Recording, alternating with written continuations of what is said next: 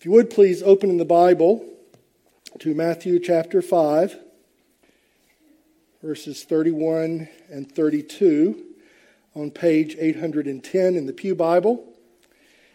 If you'd open the Bible to that passage, because I definitely want you to see that what I'm about to preach did not start with me.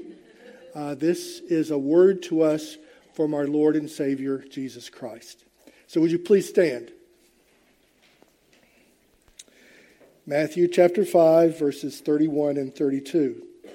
Jesus says, It was also said, Whoever divorces his wife, let him give her a certificate of divorce. But I say to you that everyone who divorces his wife, except on the ground of sexual immorality, makes her commit adultery. And whoever marries a divorced woman commits adultery. The word of the Lord. Our gracious Heavenly Father, we thank you for your life giving word. We thank you, Father, that you love us enough to tell us the truth through your Son. We pray now that the same Spirit that was at work in Jesus, that was at work in Matthew, might also be at work in us, that you would pry open our cold, resistant hearts and give us grace that we might truly hear your word, Father, believe it, obey it, and rejoice in it for your Son Jesus' sake. Amen. Amen. Please be seated.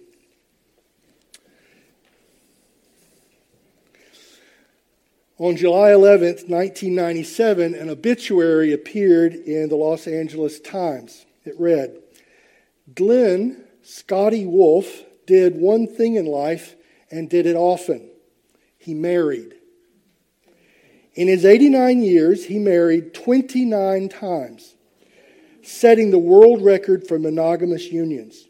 He married teenagers and grandmothers, girls from the farm and drug addicts virgins and prostitutes, preachers and thieves, taking and shedding partners as casually as a square dancer. The uh, obituary went on exactly like that in the, in the Los Angeles Times. Uh, Glenn Wolfe, you might have heard his name, probably you haven't. He had about 15 minutes of fame. Uh, in July 25th, 1908, he was born. He died June 10th, 1997. He was apparently a Baptist minister, go figure. Um, he resided in Blythe, California, and according to the Guinness Book of World Records, he holds the dubious distinction of having the largest number of monogamous marriages on record. His shortest marriage lasted 19 days, and his longest lasted 11 years. Five of his marriages ended with the death of a spouse, surviving his first, eighth, ninth, and 23rd wives before being survived by his 31st wife. His longest marriage was for 11 years to his 28th wife, Christine Camacho, who was 37 years his junior. This man, Glenn Wolfe, is in a way the personification of a very modern sociological phenomenon. This idea of serial marriage, divorce, and remarriage. Uh, the devaluing of marriage itself uh, underscores that sociological phenomenon. And that is the topic, a topic that you and I are all too numb to thinking about. That's the very topic that Jesus is speaking about here in Matthew chapter uh, 5, verses 31 and 32, as he continues his most famous sermon, the Sermon on the Mount. That's what we're going to be looking at this morning. If you look at verse 31 on page 810, uh, you can read the very simple words that Jesus has to say. It was also said, Whoever divorces his wife, let him give her a certificate of divorce, verse 32. But I say to you that everyone who divorces his wife, except on the ground of sexual immorality, makes her commit adultery. Uh, a little word that's worth noting in verse 31, where it says, It was also said. Uh, that little word also is the Greek word day, uh, and it, it indicates that this passage, verse 31 and 32, actually is very closely connected in a special way. It's the only time this uh, conjunction is used in this particular section of the Sermon on the Mount. This section is very closely connected to the section that Mark preached on last Sunday, having to do with lust generally and the idea of adultery generally. Uh, here, Jesus is taking what he's been saying in verses 27 to 30, and he applies it in a particular way to those who are married, which has been his theme all through this section. So, this is actually a, a part B, if you will, to what Jesus was preaching in the passage we read last Sunday. Uh, and Jesus refers to a, a, passage. He says, You've heard it said, or it was also said. Uh, and then he quotes, there's a quotation mark, uh, a set of quotation marks to indicate that he's here quoting uh, a passage from the Old Testament, or perhaps summing it up. And the passage that he is probably quoting, or, or summing up, I should say, is Deuteronomy chapter 24, verses 1 to 4, which refers to this idea of a certificate of divorce. Jesus is saying that that idea of a certificate of divorce is not part of God's original plan for marriage. He's going to actually go on to have much more to say about this over in Matthew chapter 19. Flip over a few pages. I just want you to know it's here. If you flip over to Matthew chapter 19, you'll actually see the ESV editors have helpfully titled this section Teaching About Divorce. There's uh, the better part of a chapter, about a little more than a half a chapter about the issue of marriage and divorce. Jesus has a great deal to say about it. And you can read more about it here in Matthew 19. It is totally consistent with what he says in Matthew chapter 5. He sees that marriage, that's the real topic of discussion here, adultery is the failure of marriage. Uh, this, this is a, a, a, uh, rejection or a departure from God's original intent, intention for marriage. And that's what he's actually talking about here in verse 31 and 32. He's talking about marriage and the failure of marriage, which leads, he says, to adultery. The Greek word for divorce is actually an interesting word. It, it's apoluo, which is a very typical Greek word. We used it in Greek 1 1 101 that I recently took. It's a, it's a word that usually means a cast out or uh, set free. And so the Greek idea of divorce had it within it this idea of being set free. Divorce was a setting of someone free. They were free to go. In fact, the word is used in a, in a, in a positive sense at the end of a service. At the end of the service, the people are set free. We're, we're allowed to depart. And the same Greek word is used to express both ideas. So, divorce was a, a way of setting someone free from a situation. Uh, if you read the passage in Deuteronomy 24, what you'll see is that what was originally intended was to protect the offended party, someone who was being divorced. It was usually almost always the wife. I think in ancient times it was always the wife. Uh, it was intended uh, to protect that person, to protect them so that they actually had a piece of paper to explain what had happened. And so when they were set free from their divorce, set free from their marriage, rather, they had a piece of paper to explain what had happened. And so Deuteronomy 24 is actually intended to protect people in that situation so that a husband couldn't cast out his wife or throw her out of the house for no reason. Sadly, over the centuries between the time when Deuteronomy, Deuteronomy 24 was written and the time that Jesus was speaking in Matthew 5, over those centuries, the teaching of the scribes, the teaching of the religious authorities had moved further and further and further away from the original intention of Deuteronomy 24. So that by the time Jesus was teaching, what had happened was the idea of protecting the minority, protecting the offended party, usually the wife, almost always the wife, and in Jesus' day, indeed, always the wife, to those words which are written to protect her had over time lost their importance and lost their effectiveness to the point that a man could divorce his wife in Jesus' day, according to the religious authorities, for having done nothing more awful than burning dinner. That's literally given as an example in the instruction of some of the, of the rabbis at the time in, in Jesus' day. They taught that if a wife burned her husband's dinner, that was grounds, that was an uncleanness, that was a failure that justified her being thrown out of the house, being set free from the marriage. Well, Jesus takes that idea as he does in Matthew 19 and he says, no. No, marriage is meant to be forever. Marriage is meant to be for life. It's, it's a relationship that's indissoluble. It's not something that can be cast away because of a minor failure. In fact, the only reason Jesus gives, the only uh, allowance he makes for ending the marital relationship is adultery, which he's just been talking about in the previous verses, which he's underscored how pervasive the spirit of adultery can be. He says that's the only excuse, that's the only grounds for divorce. And Matthew 19 only elaborates on that as he points out here, so he develops there. Well, brothers and sisters, we live in a time when, when people don't want to hear that. We live in a time shaped by Glenn Scotty Wolfes and people like that. Uh, our, our own relationships can be impacted by divorce. We, we've all experienced today, all of us have experienced at one time or another, in one way or another, the reality of divorce. Uh, it's something that we wrestle with, that, that we've all experienced, and it brings with it all kinds of complications. And it's actually those very complications which are why divorce is such a terrible thing the impact on individuals, the impact on families, the impact on society is enormous.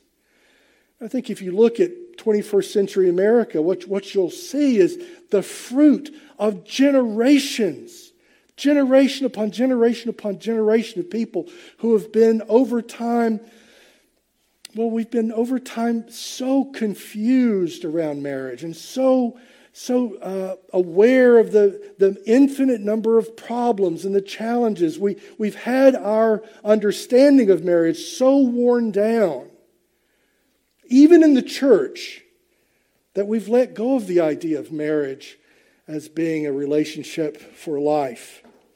It's one of the reasons I'm grateful for something like the Westminster Confession as Presbyterians. We've written down these things, we've reflected on these things over the centuries. And I think Westminster Confession, chapter 24. If you haven't read it, read it, you should, because it's an anchor for us in these confusing times. The Westminster Confession summing up what Jesus and what the scriptures teach us about marriage. The Westminster Confession underscores and make it, makes it very plain where, for instance, our church stands on this issue. The very first sentence of the Westminster Confession, chapter 24, echoing Jesus in Matthew chapter 5, verse uh, 31 says, Marriage is to be between one man and one woman. Neither is it lawful for any man to have more than one wife, nor for any woman to have more than one husband at the same time. Marriage was ordained for mutual help of husband and wife, for the increase of mankind with a legitimate issue, and of the church with a holy seed, and for preventing of uncleanness. And then the very last section, section 4, says, Marriage ought not to be with the consanguinity, sorry, skip further down, chapter, uh, verse, section 6 says, Although the corruption of man be such as is apt to study arguments unduly to put asunder those whom God hath joined together in marriage, yet nothing but adultery or such willful desertion as can no way be remedied by the church or civil magistrate is cause sufficient of dissolving the bond of marriage. That's section 6 of the Westminster Confession chapter 24. Well, let me tell you, those words run counter to our culture. Wouldn't you agree? The idea that, that a man and a woman who are married are meant to stay together for life, that that is God's plan in marriage, that that is the way it was, as Jesus himself says, from the beginning. Matthew chapter 20, sorry, Matthew chapter 19, he underscores this is not something new. This is from the beginning. It's been lost, it's been confused, but what he's actually teaching is the correct truth of what God's word has always proclaimed. And we at Metrocrest, as a little part of the PCA, we stand committed to that truth, as unpopular as it may be at times, as complicated as it may be at times. We stand committed to what Jesus says. And I pray that Metrocrest will always have the courage to speak plainly, to speak faithfully what Jesus Christ has told us. And that's why I really meant it when I wanted you to see that what I'm explaining or trying to explain actually is what Jesus Christ himself has said. It's not up to Bill Lovell, it's not up to the session, it's not up to the PCA. This is what Jesus Christ has said. And so I want to bring that message to each one of us. It is extremely important. Uh, years ago, when Leslie and I were getting married, when we were first talking about getting married, uh, we sought out a pastor to give us some premarital counseling. And we were blessed to find a pastor in a faithful church. And he met with us, and I think it was in our first session uh, where he said to us, he said, he said this. He said, I want you, as you start out your married life together, to scratch the word divorce out of your vocabulary. Scratch it out. It is not an option for a Christian couple. Scratch it out. I don't want you to enter into your marriage with this bracket in your mind. And that was particularly important for me and Leslie because both of us come from broken families. Both of us come from families where between us, how many, how many families do we have? Ten families. Between us, our parents divorced and remarried, divorced, remarried. Uh, we have uh, brokenness in our family tree. And so he said, it's going to be very easy for you to slip into thinking about divorce as an option. And we've been married over 30 years now. And I can tell you, there was no piece of advice that was more valuable to me and Leslie than a loving pastor who told us that divorce was not an option for us. There have been lots of challenges. You can't be married for long without bumping into the challenges. There are challenges in married life. But one of the blessings for us was that we were set free from divorce. We were set free from that obstacle, that, that option in the way we approached our marriage. Marriage is for life, and divorce is not really an option for us. And it was a great blessing to know that going into our marriage. Well, that's a word I give to every couple I counsel. And if you come to me for premarital counseling, it will include that advice. It is important for a Christian couple who starts out desiring to live a life that pleases the Lord to understand divorce is never part of God's perfect plan and to take that right out of our way of thinking. I encourage you to do that. Uh, like I said, you can't be married for long without bumping into the challenges of married life. They are very, very real. I know about that. Anybody who's married knows about that. But God's grace is infinitely bigger. God's grace is infinitely more powerful. God working through two sinners, broken lives, can produce long term stability. I've seen that in my own life. I've seen that in the lives of many other people. I actually know that there are people who are wrestling with these issues right now. This is, a, this is a very timely subject. How do we deal with the reality of conflict? How do we deal with the reality of communication differences? How do we deal with those things in Christ? How do we deal with them? One of our goals for this year, and we're working on this. Diane Kazire uh, brought up the idea of a marriage conference where we get married couples together to think these things through. And I think that is extremely important for us to do. And that is a plan we have for this year. We're hoping and praying right now to be able to offer that to the congregation an opportunity for married couples to find the strength that comes from the community of God's people, that comes from God Himself through Christ, who helps us and empowers us to tackle these things together. That's very much something your session and I want to encourage, that we want to help because we all need it. Sometimes we need it a lot, and we want to provide that for one another. And so, Jesus, here in the Sermon on the Mount, his most famous sermon, pauses to reflect on a, a reality that is undeniable the reality of, of marriage and failure and divorce. I do want to underscore that. I think that's extremely important for us to hear. Uh, I want to underscore it and highlight it. I also want to bring some pastoral notes. All right? I think it's important that we read Jesus' words in the context of relationships and in the context of reality. Um, so, pastoral note number one, and this is so important. Uh, the fact is, domestic abuse exists even in Christian homes. Domestic abuse is a painful reality, and a Christian community is not immune, even here at MPC.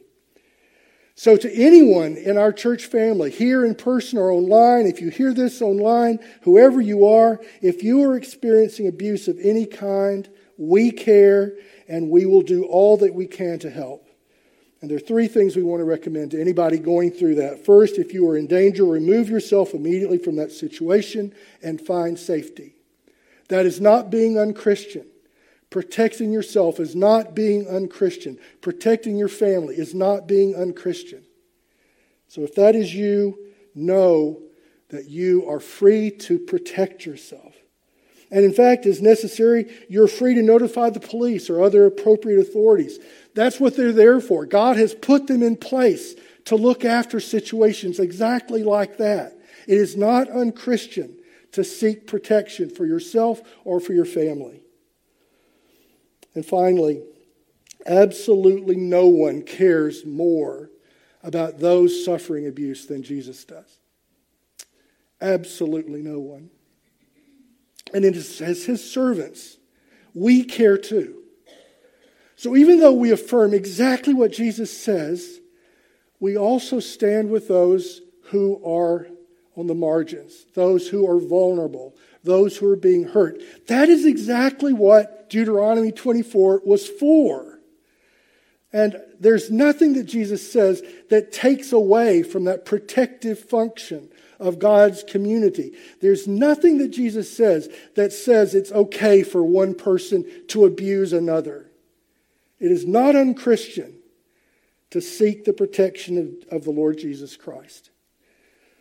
And that's true whether you're a Christian or a non Christian. Anybody has that same right, and we want to protect the rights of those who are hurt. We believe that is an impulse of the Bible itself from start to finish, and we believe it is exactly the position that Jesus takes when he deals with those who are hurting, who are being victimized by someone else. So, pastoral note number one there is no place for abuse in God's vision of marriage.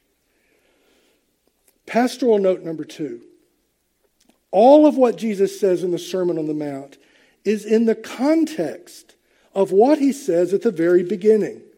Look at what he says in verses 2 and 3 of chapter 5. He opened his mouth and taught them, saying, Blessed are the poor in spirit, for theirs is the kingdom of heaven.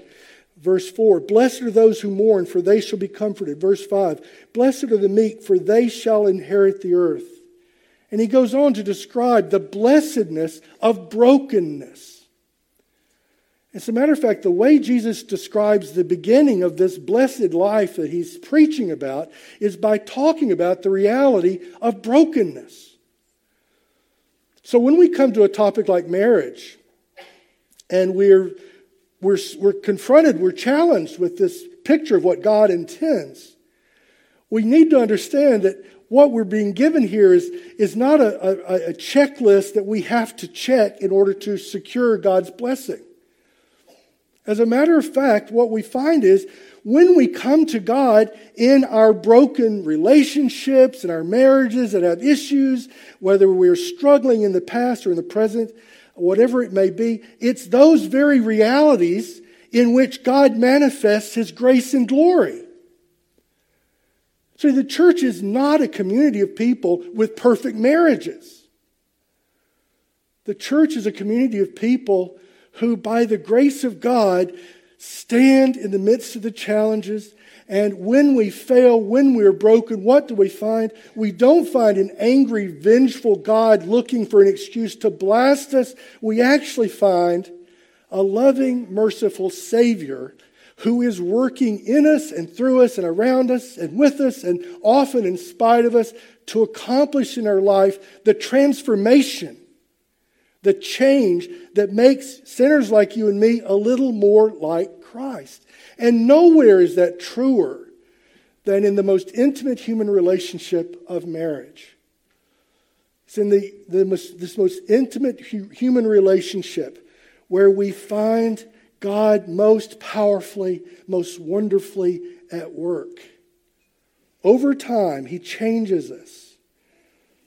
He makes us more like Jesus. we uh, made today's theme God's faithfulness. Brothers and sisters, God is faithful. In the midst of our challenges, in the midst of our hardships, in the midst of those tough moments, God is faithful. We may get it wrong. We often do. But God never gets it wrong.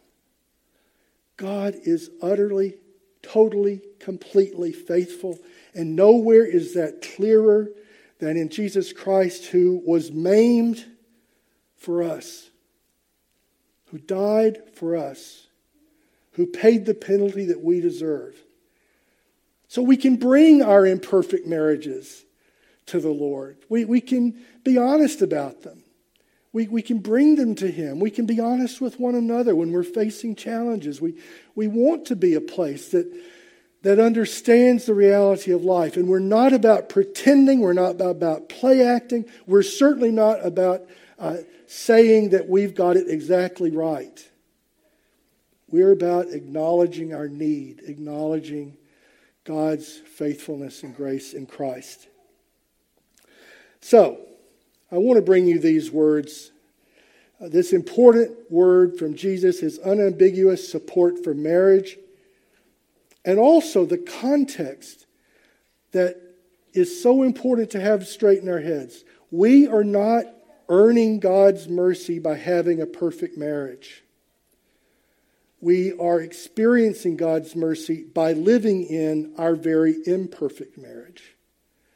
And if we experience failures, my family has experienced, perhaps your family has experienced as well, what we discover is that divorce is not the unforgivable sin.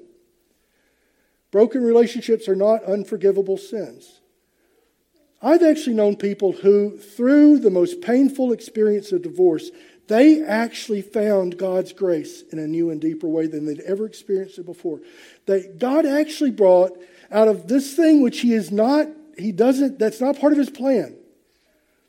But out of it, as only He can do, in the lives of people I personally know, He brought miraculous healing and new life and new hope for often both parties.